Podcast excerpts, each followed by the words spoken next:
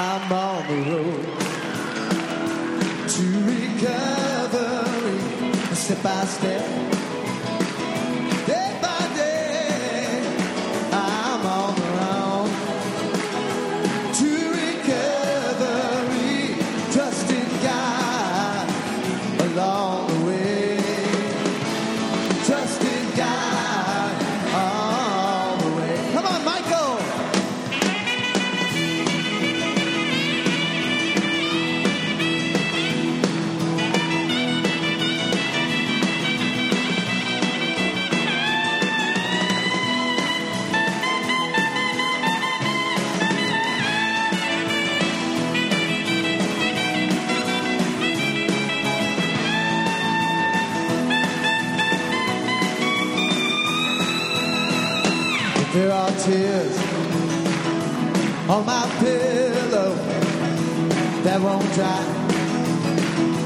On their own beyond my ears. I've no sorrow, but today I don't walk alone. Yeah, 'cause I'm on the road to recovery, step by step.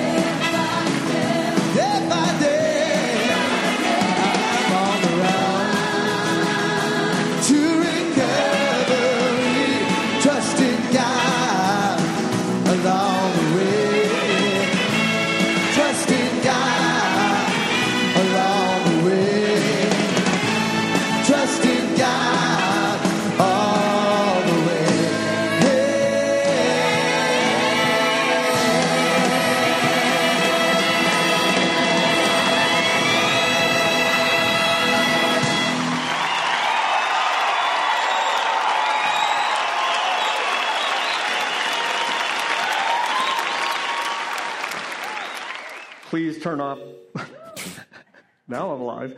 Please turn off all devices that make noise that might well distract others. Take this time to get connected to God. Let the craziness of the day drift away, and ask God to help you stay focused on the steps studied tonight.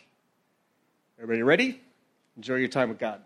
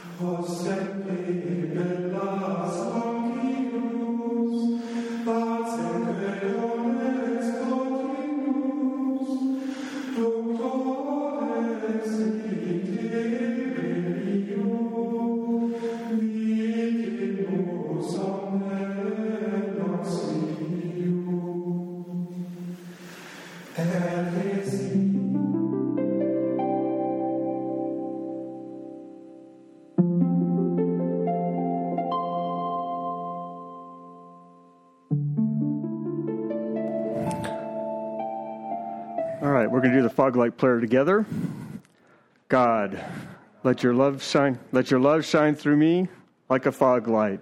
So those who are lost, sick, and dying can find your love through me.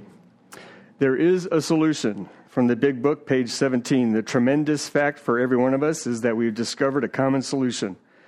We have a way out on which we can absolutely agree and upon which we can join in brotherly and harmonious action.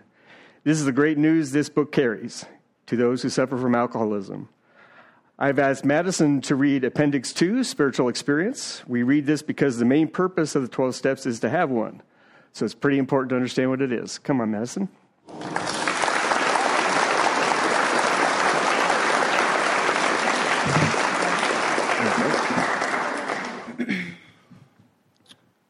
Do I like introduce? Hi, Madison. I'm an alcoholic. Yeah. Okay.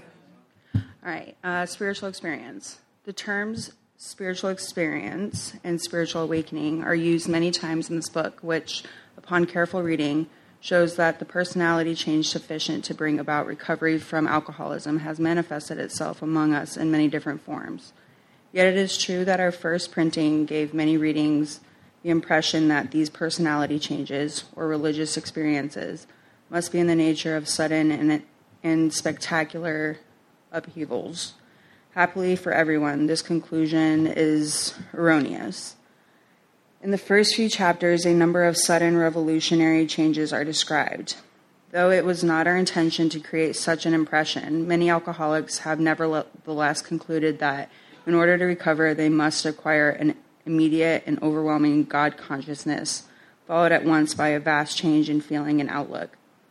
Among our rapidly growing membership of thousands of alcoholics, such transformations, though frequent, are by no means the rule. Most of our experiences are what the psychologist William James calls the educational variety because they develop slowly over a period of time. Quite often, friends of the newcomer are aware of the difference long before he is himself. He finally realizes that he has undergone a profound alteration in his reaction to life, that such a change could hardly have been brought about by himself alone. What often takes place in a few months could seldom have been accomplished by years of self discipline. With few exceptions, our members find that they are that they have tapped an unsuspected inner resource which they presently identify with their own conception of a power greater than themselves. Most of us think this awareness of a power greater than ourselves is the essence of spiritual experience. Our more religious members call it God consciousness. Most emphatically, we wish to say that any alcoholic capable of honestly facing his problems in the light of our experience can recover, provided he does not close his mind to all spiritual concepts. He can only be defeated by an attitude of intolerance or belligerent denial. We find that no one, no one need have difficulty with the spirituality of the program. Willingness, honesty, and open mindedness are the essentials of recovery, but these are indispensable. There is a principle which is a bar against all information which is proof against all arguments and which cannot fail to keep a man in everlasting ignorance. That principle is contempt prior to investigation. Herbert Spencer.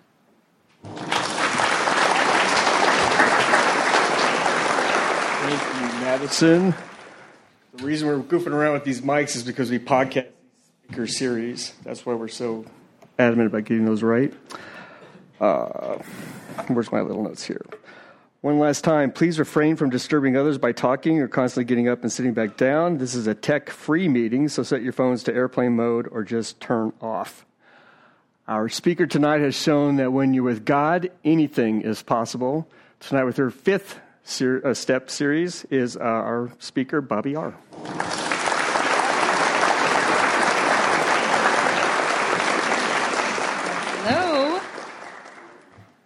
This whole place is beautiful. It doesn't matter where we are. I just love the whole vibe here.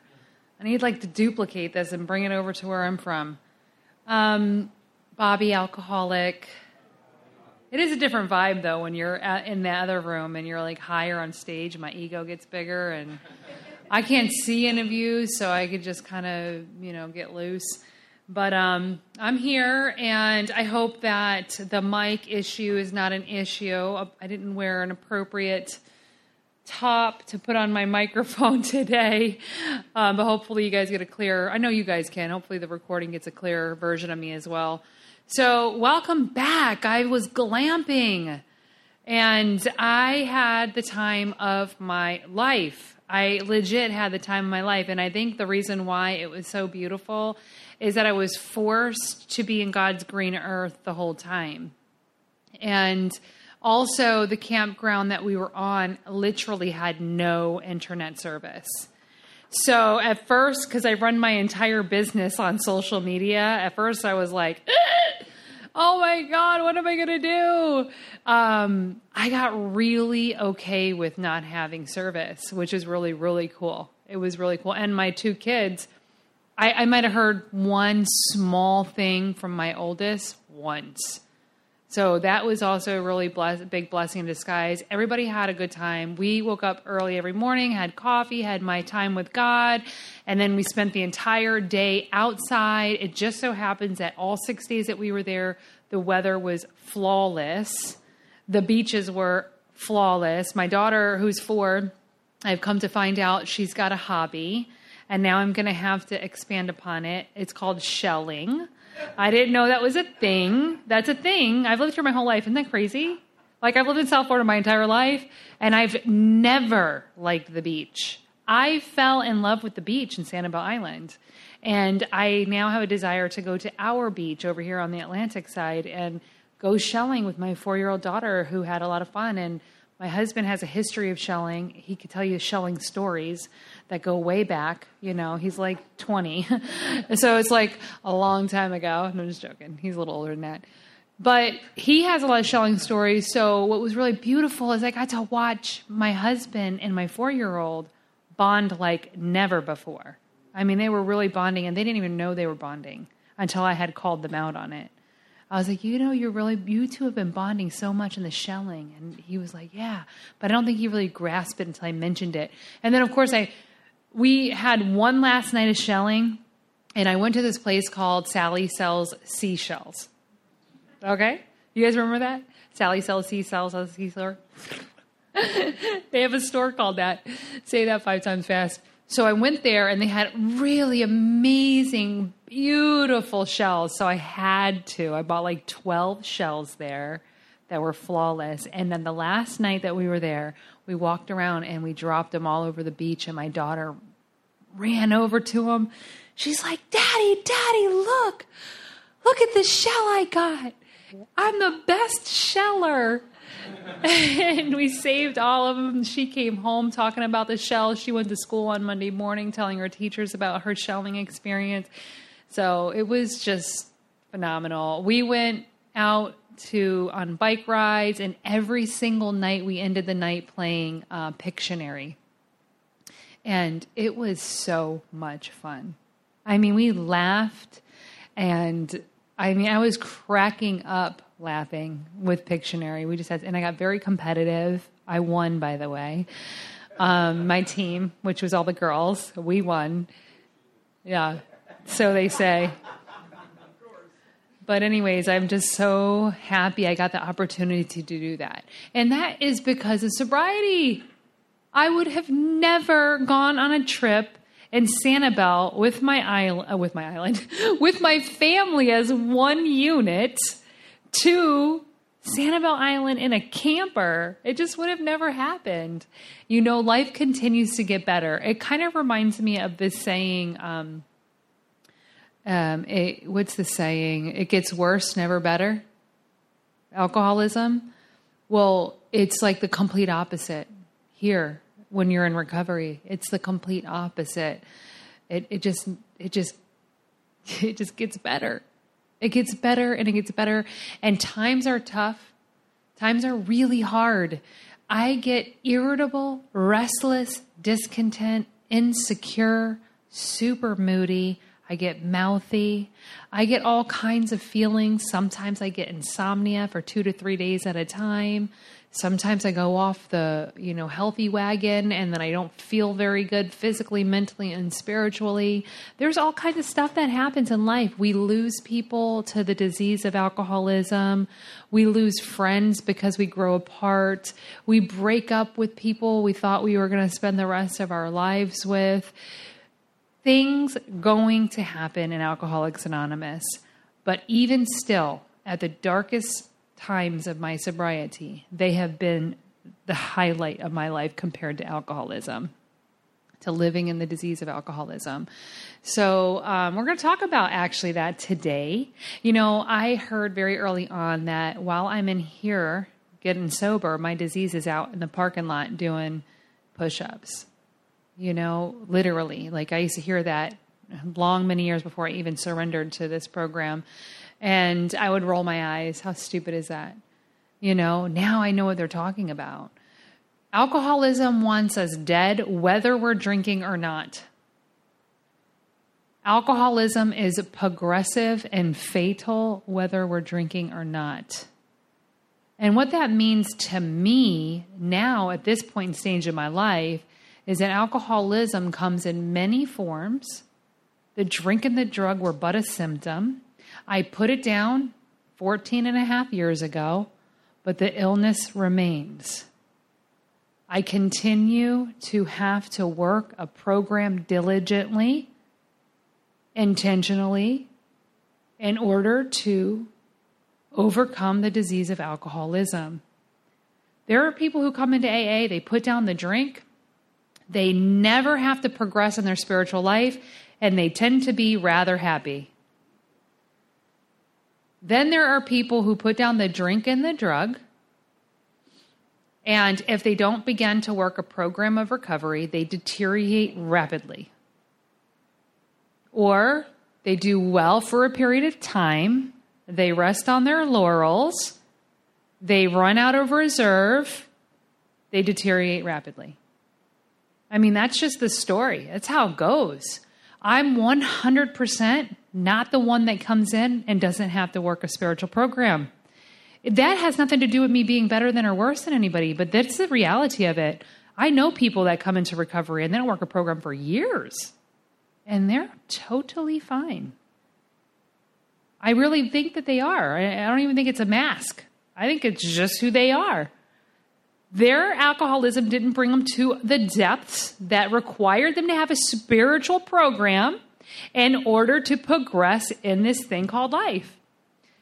Everybody's different. You have to be the identifier on where you're at. Are you happy? Are you more irritable, restless, discontent than not? Is your anxiety and depression always grabbing a hold of you? How are your relationships? Have you been able to maintain healthy relationships for long stretches? Who are you in a relationship with right now? How many times have you broken up and gotten back together? How's your career going? Have you been able to hold down a job? There's a lot of things that you can ask yourself whether or not you are progressing in this thing called life. Because don't get me wrong, I do believe that people live in denial every day. Denial is not even know that you are lying to yourself. You cannot see what other people can see because you're so full of your own BS. That's a thing. So gauge yourself. So we come to step six. I don't even know if it's up here, but we're entirely ready to have God remove all these defects of character. Is step six. At this point on your journey, you should have a general basic idea of what a defect of character is. At least I hope you have a general idea. But truth be told, you could very much still be in the dark. Because my story happens to be I thought by the time I was going to sit down with my sponsor on the sixth step and read out of the book that I was defect free. I'm not even joking. I went to a meeting at the 101 Club on a Thursday night or something, and they were on step six. The whole time the speaker was talking about step six, I was talking to myself in my head, saying, ah, Oh, you're only this many months into your journey and you're already defect free. Wow. Oh, you're a lot better off than you thought you were. I really played that tape through the whole meeting. I didn't hear a damn word he said. Because I was thinking about me and how great I was already doing. And I walked out of the meeting and I called my sponsor And I said, Hey, sponsor, I just left a meeting at the 101 Club on step six. And I've been thinking, I think, you know, since I've been sober, I've been pretty clean and free of my character defects. And I remember, I always thought my sponsor didn't like me. I remember clearly her sounding annoyed as all hell and saying, Okay, uh I'll see you Thursday. I said, Okay. That was our meeting day. And I waited for the next week to meet, and um, she was so kind enough to make me a box. I thought when I walked up and she had a gift for me, oh, she does like me after all. What a sweet lady for her to take out her time and make this little cute box together. It must be a prayer box or a God box of some kind. And I sat down and she pushed it across the table and she said, That's for you. I said, Thank you so much. She said, Why don't you open it? And I opened it up and it was full of tiny little pieces of paper that were folded up. I said, What are those? She said, Open them up, read them. And I started to read these words It didn't seem very kind. and I said to her, What are these words? And she said, Those are your defects of character. And I said, Mine? She said, Yours. I said, This isn't just a general list of them? She said, No, I was kind enough to pick them out for you. and there was a lot of them. I was like, Man, this, you know what? I knew she didn't like me. And the truth is that I just didn't know what I didn't know because I wasn't ready to know. They had words in there that I didn't even understand. I know this sounds like super far fetched, but it's my reality. The word ego. I didn't think I had an ego. I thought that word had something to do with the male gender. I'm not even joking. Like, that's how far removed I was from reality. And when she told me what ego was and how she thought that I might have some of that, at first I was oblivious. I didn't know what she was talking about. But now I can look back and say, I just didn't know what I didn't know until I was ready to know. And I have to tell you that it wasn't immediately for me. When I got that list of defects of character, I truly didn't believe that I had any of those, even after she had broken it down to me. I felt slightly offended. I thought that she was jealous of me and did not like me. And as the, the months went on, you know, things started to become a little bit more clear. People started to get in my path that behaved, acted, made decisions like I did or like I and did in the past.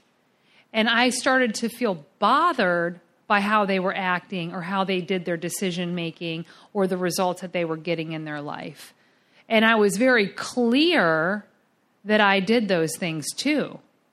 And I was like, wow, is that what I look like?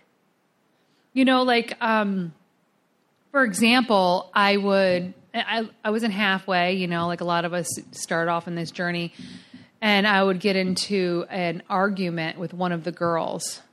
So I'd have to get louder, stand up higher, and literally make them believe that if they come anywhere near me, I would give them a piece of my mind. You know what I wanted to say, right? And um, I thought that that was a sign of courage. I thought that was pro- me protecting myself. I also thought that was me putting everybody in check so that they knew who to respect around here. All these things, right? But what happened was, is I was hanging out for a couple of months. That started to slow down a little bit. I think it's because they they pegged me as a leader and they asked me to be a house manager there, so I might have had to change a little bit. I started seeing other girls do the same thing that I did.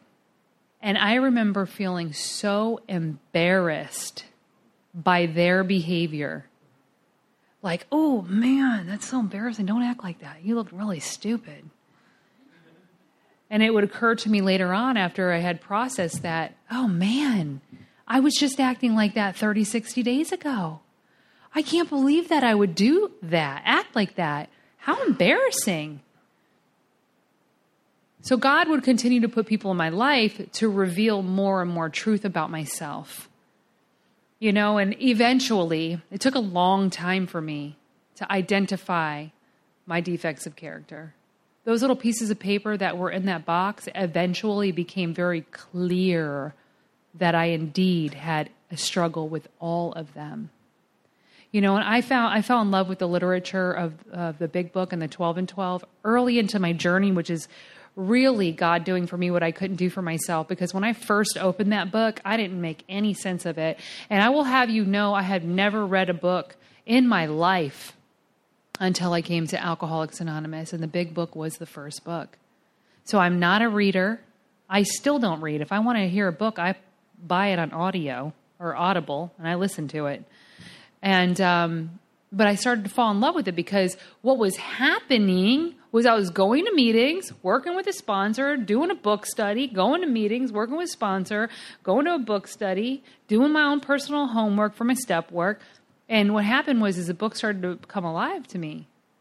And because it was coming alive, it made me feel smarter. I would open the book and I'd read something and another light would turn on and I'd be like, "Whoa, I understand that." I'm comprehending things I'm reading. That's never happened to me before. Not only am I comprehending things that I'm reading, I'm comprehending things that I'm reading that pertain to who I am as a person, who I want to become. And so I became in love with the literature in Alcoholics Anonymous. And I I had passed by one day. You know, I don't know if you guys ever relate to this, but have you ever read something in the book and it just hits you so hard? You're like, man, that was right what I needed to hear. But then you, it vanishes as soon as you're done. Like, and then you're like, yeah, I was reading something in the book the other day, and it was about um um uh, I couldn't remember anything that I I was falling in love with, you know.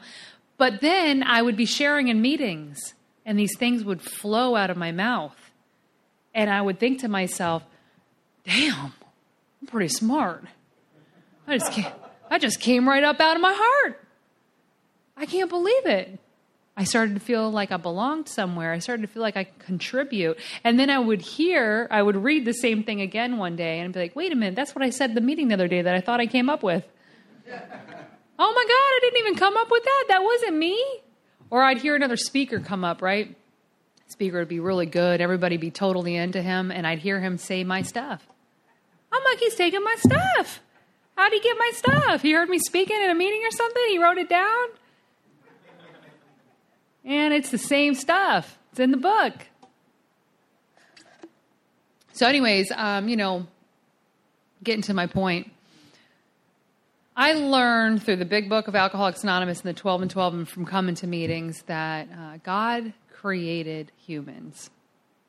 And He created them in a very specific way so that they could uh, know what they're doing here while they're on earth, that they could be protected that they could be a part of, that they can continue to procreate, that they can continue to want to grow and develop closer to Him.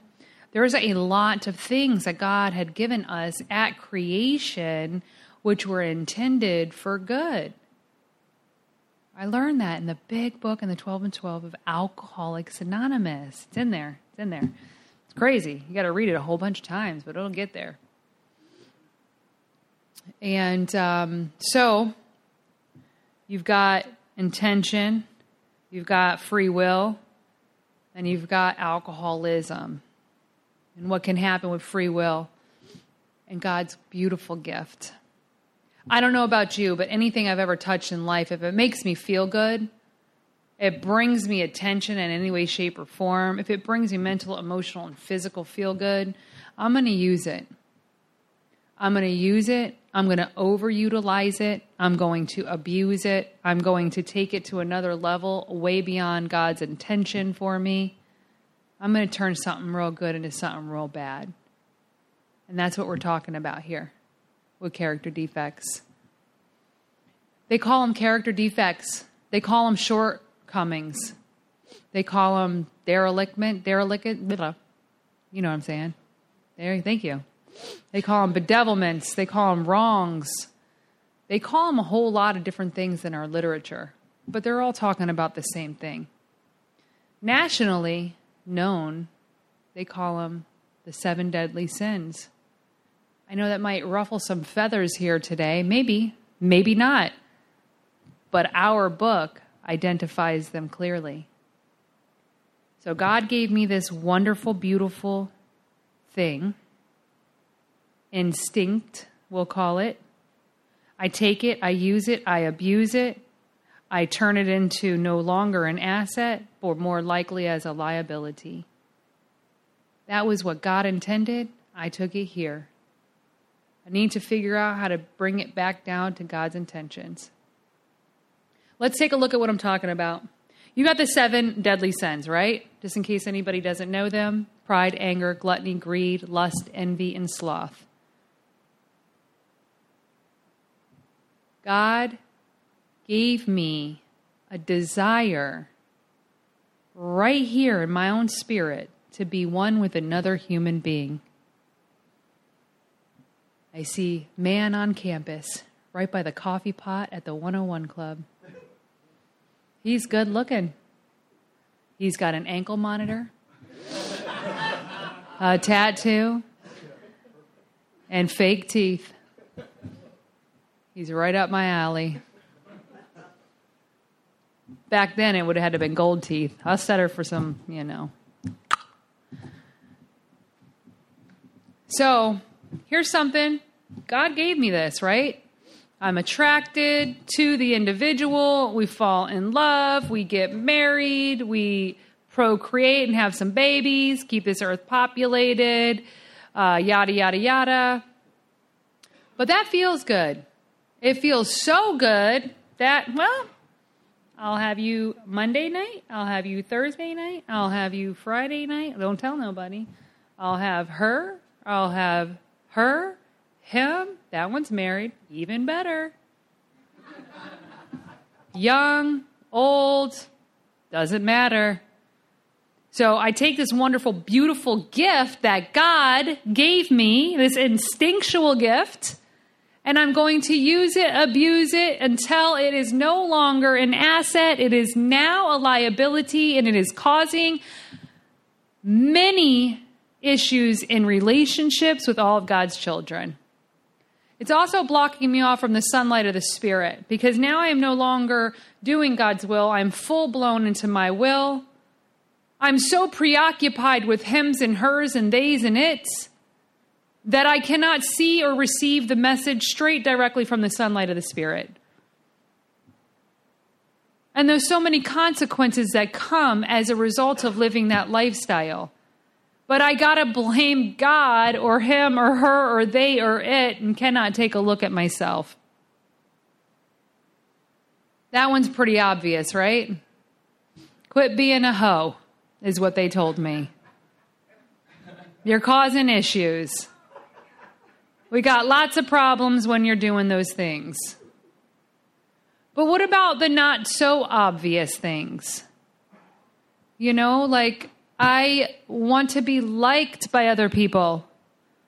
If you say that you don't want to be liked by the human race, well, I think you're lying in one way, shape, or form because God gave you a natural desire to be a part of a community, to be loved by His children, and to love His children. It is a God given instinct. We were given it at creation.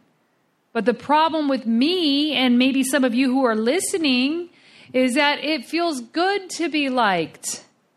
You know, I didn't care if people liked me or not before I got sober. I really don't think I did. Because I had no natural instincts left. I was poisoned so heavy by the substance that I didn't have time to think about who liked me and who did not. Not to mention, not many people did.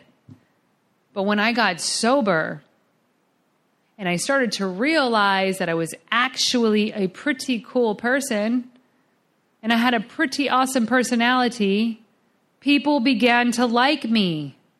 They looked to me as a leader, which for me at the time was really bizarre. And I developed friendships all over the recovery community. Now I care what people think about me. I'm clear minded. I can see what's going on in this world. It feels good to be liked. I'm doing well. Well, guess what, my friend? If you're doing the right thing in Alcoholics Anonymous, you will eventually hit the front page of Sun Sentinel AA. It's going to happen. So, guess what? You did something, you set the ball rolling, and people are going to talk about it.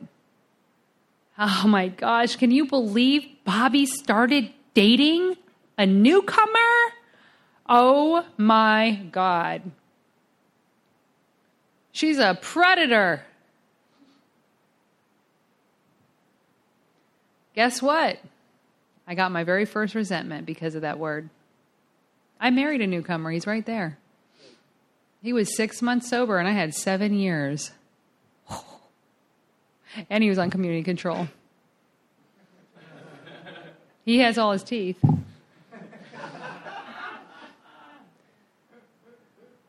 Yeah. So, what do I do with this? God gave me the instinct to want to be liked. I want to be liked, but at this point in stage in my life, I want to be liked the way that I want to be liked. And if you don't like me the way that I want you to like me, well, guess what? We're going to build allies throughout the community. I'm going to get them on the bandwagon for protection purposes. That may require me to talk bad about you, gossip about you, make sure that everybody knows that I'm better than you. I'm also going to pre plan conversations in my head that if ever comes up that I sound smarter than you, wiser than you, and people are looking to me as their leader and you as a peasant. I'm willing to step over dead bodies to make sure that my reputation stays where it needs to be. You know, God gave me this wonderful, beautiful thing called an asset, an instinct to be a part of. It's a good, beautiful thing. I like the way it feels, so I abuse it, I use it, I turn that asset into now a liability defect of character, wrong, derelictment. I'm going to say that wrong every time this tonight. I know what's wrong with me. I just want to say lick, lick. nationally known as a sin. You know, we talked about the first one, nationally known as a sin. It's talking about lust. This one, nationally known as a sin. We got a lot of stuff going on there pride, anger, greed, envy, God also gave me a lot of wonderful, really cool things to want to excel in life. When I first got sober, I um, got a job, as we do. During that job, I had this this inner core feeling that I was going to eventually get a better job, and indeed I did. And during that time, I was working as an office manager at an air conditioning company. I was there for almost three years. I always had a, a, the feeling inside that I would get a better job. Again, indeed, I did. And I started doing some really wonderful things in Broward County, serving God on all kinds of really awesome levels with my experience of my life. And um, as a result of that, I had a desire to get an education, and I did.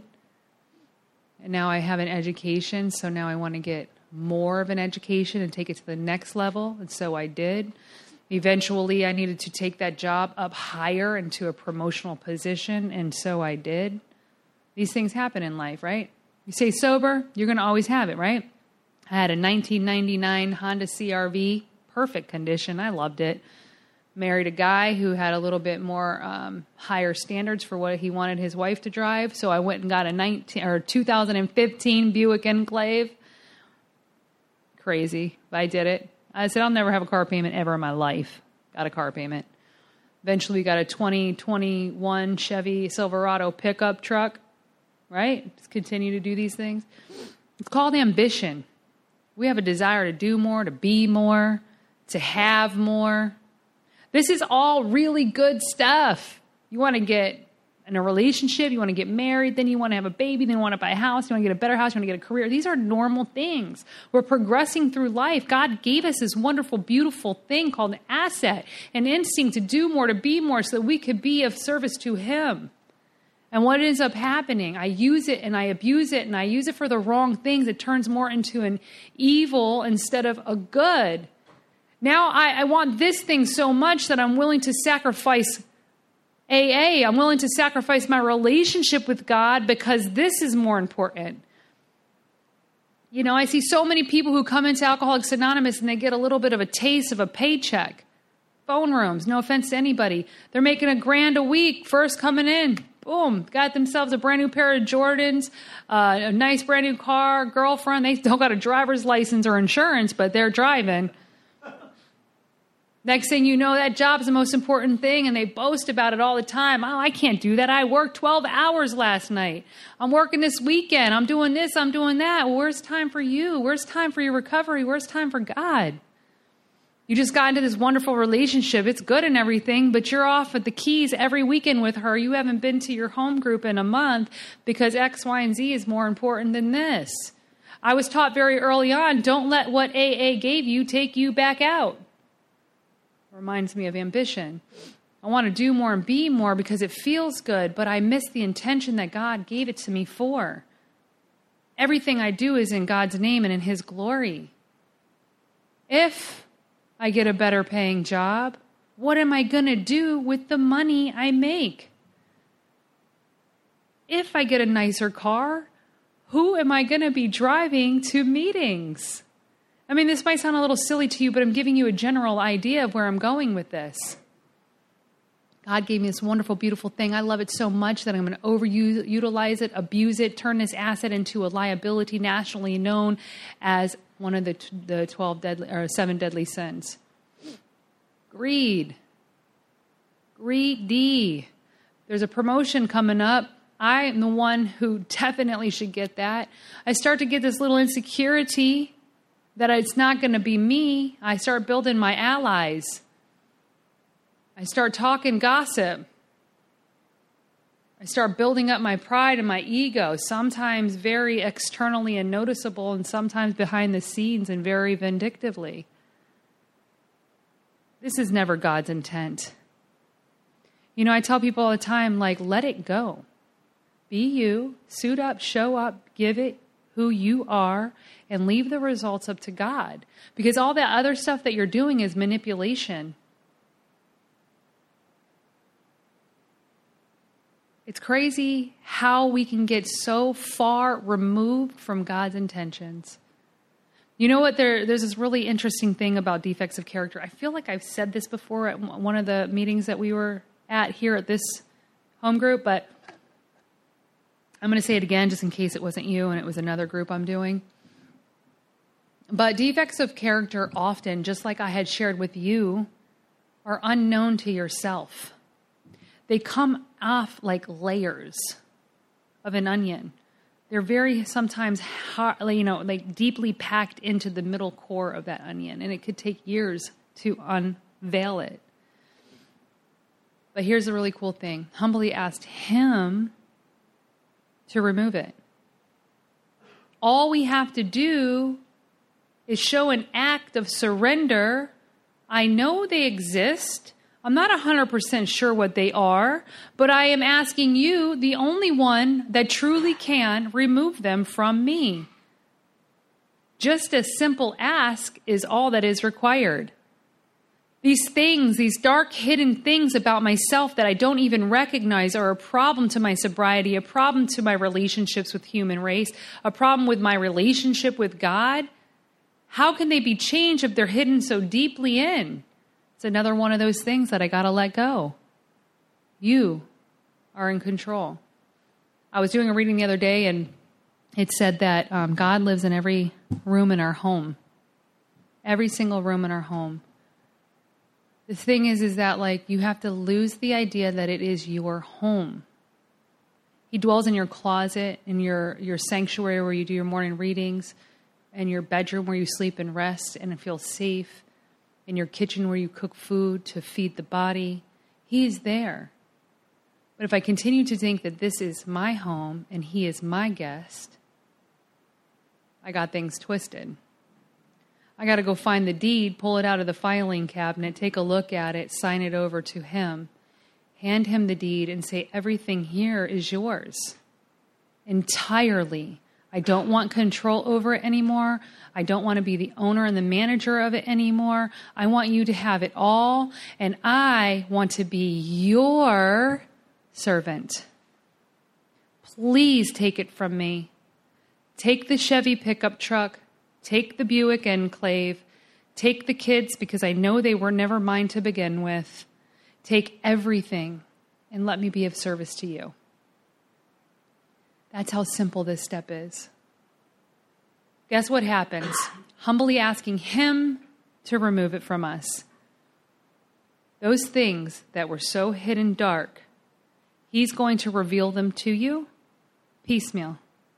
You're not going to get them dumped on you. They're going to come out. They're going to be at such a perfect time in your life, although you will never know it at the moment. And He knows exactly how to help change that behavior. Only Him. And He's going to do it differently for each and every one of us because we're different. So here's the thing about God and my relationship. If I'm judgmental about something, I usually don't talk about it to people. It's in here. For example, I may be sponsoring a girl where the husband or the boyfriend cheats on them. And now I'm in my head going, oh, hell no. Mm-mm, mm-mm, no, mm-mm, no, it ain't happening in my home. Hell no. Uh-uh. Oh, she's going to stay with them? Good for you. And in my head, I'm like, weak, coward, needy, never going to be able to succeed without a human being in their life right? These are thoughts that are going on in my head. Now, these are extreme and they I've gone way past them. Guess what happens? The person that I love, that I plan on spending the rest of my life with, also cheats on me. I get to experience exactly what that woman went through. I've had some, that's just a story. It's not even reality, but that's a really clear identification of how you could be judgmental and it happened to you. I've had that happen to me so many times that when that judgment arises up out of the evil part of me into my brain, I swear to you, I say, ah, uh-uh, no, not today. Say, uh uh uh. God, oh, forgive me for those feelings. I do not feel that way about that person. I don't even know who said that. But it isn't me, and I don't want it. I want you to take it from me because I know how Bobby learns not to be judgmental. Okay, so here's another really cool thing that God can do. You know, when you buy a vehicle, I'll go with my Buick Enclave, true story. I got this beautiful 2015 Buick Enclave a few years back. It was like a pearl white, three row, perfect for a mom of three young children and somebody who likes to go in large crowds to the meetings. Perfect vehicle for me. I'd never seen anybody who drove a Buick Enclave before. My husband looked up the research on it and he said that it's the safest vehicle in America. I was shocked. How did I not know about this? I know everything there is to know about everything. So I loved this vehicle. I'm like, I'm going to get this thing, take it home. So I took it home. I was in love with it. Never seen one before. Next day, I'm driving my kids to school, and literally around the block, only if I counted five houses away, there parked a Buick Enclave 2015. I was like, where did that come from?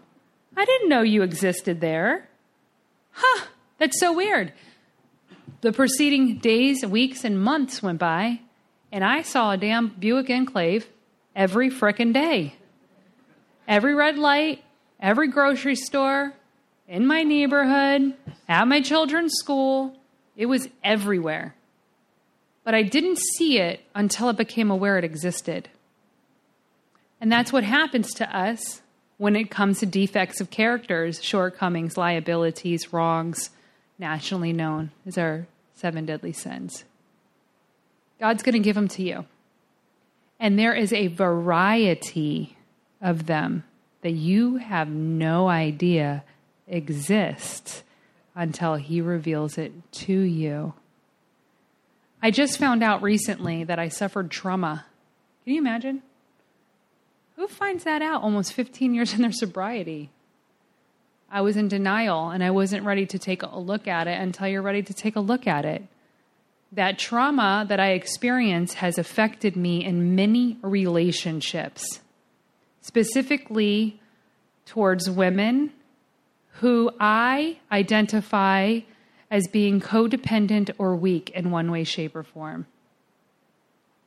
But see, the unfortunate thing is, I could think of two right off the top of my head of those women who happen to be the most important people in my life.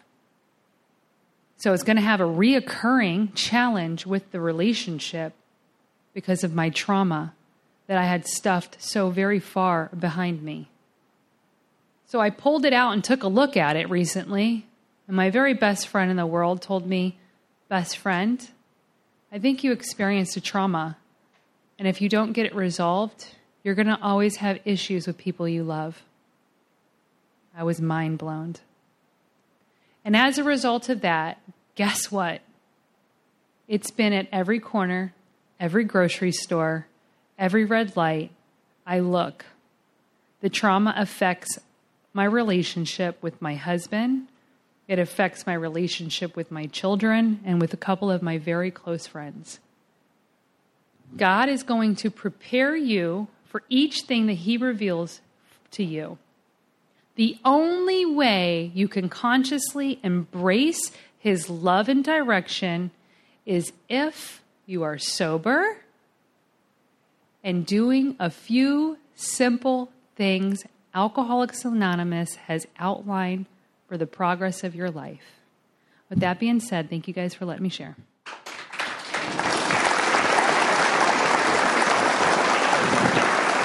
Thank you, Bobby. Uh, let's thank our speaker one more time. And now we have the secretary's report with Mark.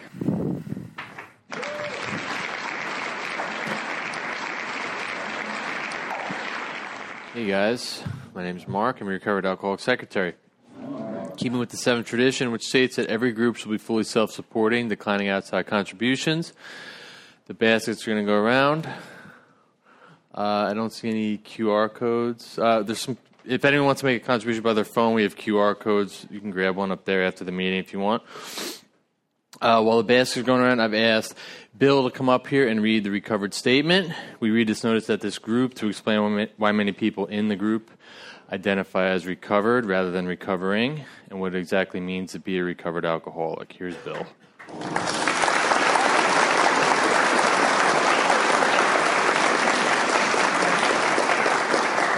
Bill, recovered alcoholic.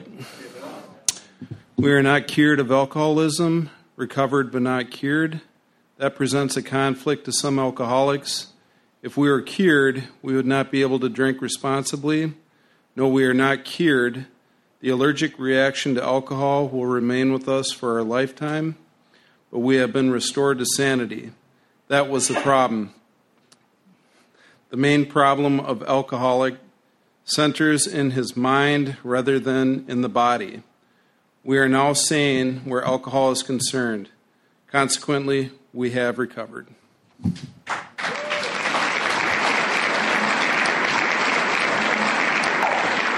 Bill. So, 1940 style big book sponsorship from the foreword of the second edition of Alcoholics Anonymous. Of alcoholics who came to A and really tried, 50% of them got sober at once and remained that way. 25% of them sobered up after some relapses, and among the remainder, those who stayed on with AA showed improvement. What we've seen, felt, come to believe, and experience is that God has not changed over time, and neither should the sacred approach back to his loving arms. The statistics above suggest a 75% success rate. Can I please see a show of hands of recovered alcoholics in the room? Please. More importantly, does anyone in the room need a sponsor? No. Okay. If you do and you're too shy to present yourself to the group, get with somebody after the group with their hands raised and they'll get you back to God. Uh, no announcements tonight. We don't have the projector, so you guys are going to have to f- figure out your AA events on your own this week. Um, there, there's a couple flyers up here. You're, you're free, feel free to grab those, but um, no, we're not in announcement land tonight. So, um, but the we, one announcement I have is that Monday nights we have a big book study right here on this this little podium up here, um, where the big book comes alive. It's Joe and Charlie style. We have Violet, Andrew, and Ryan leading it. It's Monday night. Fellowship starts at six thirty. Big book study starts at seven fifteen. Also, a long time or alongside our petty little announcement table, we have some literature, CDs, mugs, large print big books, little red books, and big book dictionaries for sale. We meet here every Thursday, starting promptly at seven fifteen. Bobby will be back in next week. We ask that you begin the, or be courteous and be ready, ready to begin at the sound of the bells. We'll see you all next week. Thanks.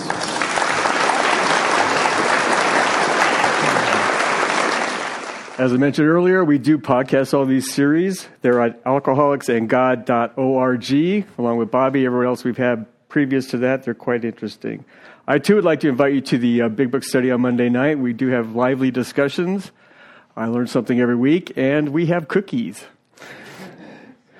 Any of those that want to wish, thank Bobby for speaking tonight, please line up down the center aisle here. Um, we'll close with the Lord's Prayer. Whose Father? Our Father, who art in heaven, hallowed be thy name. Thy kingdom come, thy will be done, on earth as it is in heaven. Give us this day our daily bread, and forgive us our trespasses, as we forgive those who trespass against us. And lead us not into temptation, but deliver us from evil. For thine is the kingdom, and power, and the glory, forever and ever. Amen. See you Monday or Thursday. Godspeed.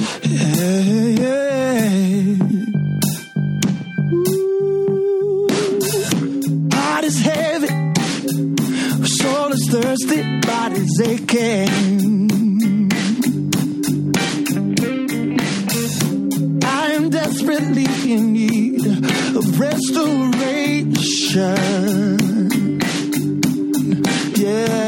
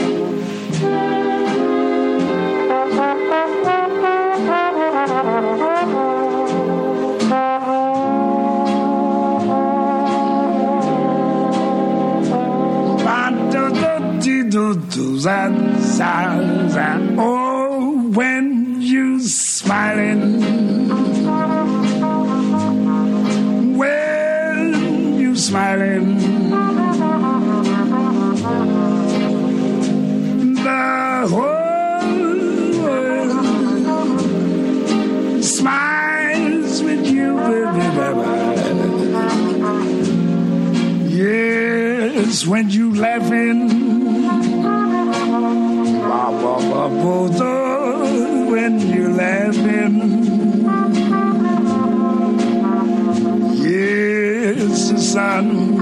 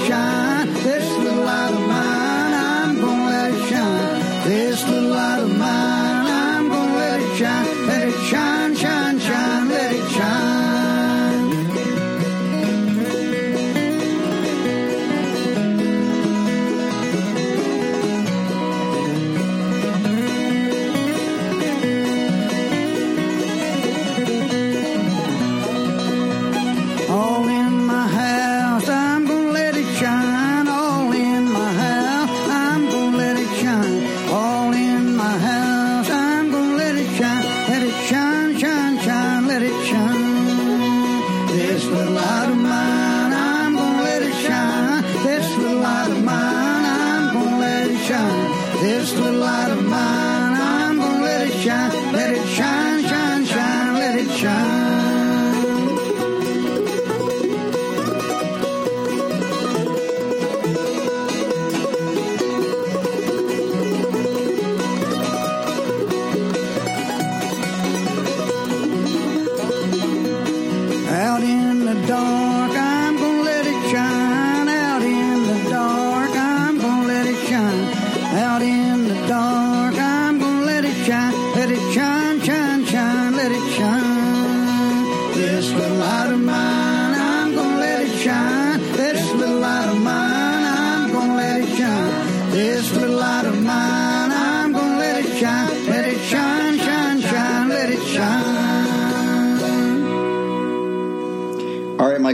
Here's that song you've been asking me for for a million years. I finally pulled it out the pulled it out the corners of my mind, and um, here you go.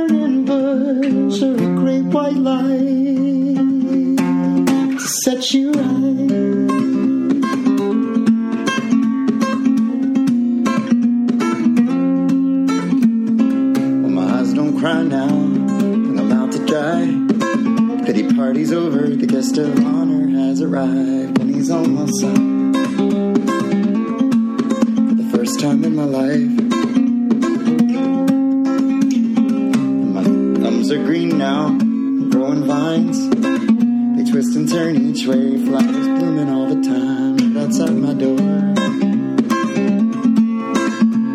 Never before. I had to change everything.